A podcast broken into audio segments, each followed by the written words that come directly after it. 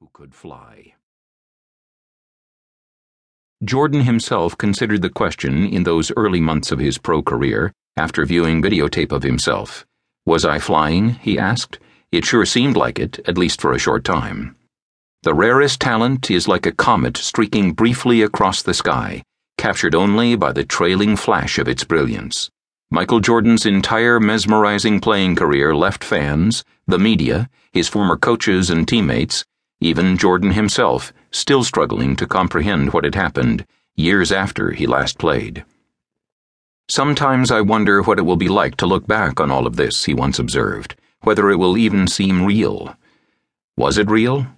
The time would come in his later years when a plumper Jordan with a drawn face would find himself the target of great ridicule and internet invective over his missteps as an executive or his personal shortcomings Yet even that couldn't dim the light he had cast as a player when he was nothing short of otherworldly. In the beginning, he was simply Mike Jordan, just another adolescent from North Carolina with an uncertain future, contemplating a stint in the Air Force after high school. The early 1980s marked his startling transformation into Michael, the Archangel of the Rims.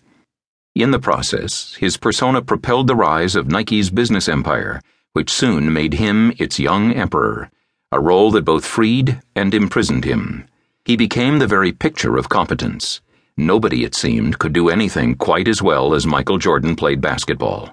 His competence was exceeded only by his confidence, noted longtime Chicago sports writer Lacy Banks. The professional game had always struggled against its gritty image, grown men running around in what amounted to underwear. But Jordan elevated all of that with his flight it was subtle at first, the element of cool he brought to the sport. He soon enough infatuated a worldwide audience, just as American television programming was reaching the apex of its influence. For a generation, his impossibly fetching 1991 Gatorade commercial quickly came to serve as a soundtrack, a mantra. Sometimes I dream that he is me. You've got to see that's how I dream to be, if I could be like Mike. The convergence of culture and technology had thrust him into this unparalleled role as the soaring godhead of a global sports and merchandising empire who left just about everyone agog at his spectacle. Art Chansky, the basketball writer who had covered Jordan as something of a regular Joe at the University of North Carolina, recalled his surprise later upon visiting him in Chicago. I was just amazed in old Chicago Stadium when he had to walk down the aisle between the baseline seats behind the basket to get to the floor. Just the effect he would have on people as he walked by. Grown men and women. You know how much they had to make just to afford those seats to begin with? Just the fact that Michael was within a couple feet of them. I watched their faces, the contortions. It was like the Messiah walking by. Then, in the locker room afterward, the press would be like ten deep around him. Messiah, indeed. The worship grew so fearsome over the seasons that longtime Bulls PR man Tim Hallam began referring to Jordan as Jesus. Hallam would turn to a publicity assistant and ask, Have you seen Jesus today? This evolution had been propelled by a seemingly unshakable good fortune.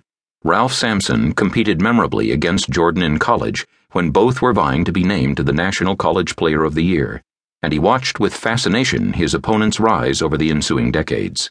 Yes, Jordan had all of the physical gifts and an unparalleled work ethic, Sampson acknowledged. But Jordan's abundance of luck could not be overlooked. He was blessed with the best coaches and joined by great teammates. I mean, he worked at the game, and if he wasn't good at something, he had the motivation to be the best at it, Sampson observed in a 2012 interview on the eve of his own selection for the Hall of Fame. But he also got put in the right situation with the right team the right coaches that saw his talent and ability, and they put a team around him that worked. So I think it's the combination of all that that has made him. No one was more aware of the extraordinary chain of events that drove his life than Jordan himself. Timing is everything, he offered, looking back as he neared age 50. Yet timing and luck were merely the foundation of the mystery. Sports psychologist George Mumford was transfixed the first time he observed Jordan's animated approach to practice at age 32. Having heard about his great appetites and how little he slept, the psychologist, who had just begun working for the Bulls, immediately suspected that the star was manic depressive or bipolar, or perhaps even both. He was frenetic all over the place with his hyper energy, Mumford recalled of that practice. I thought, he can't sustain.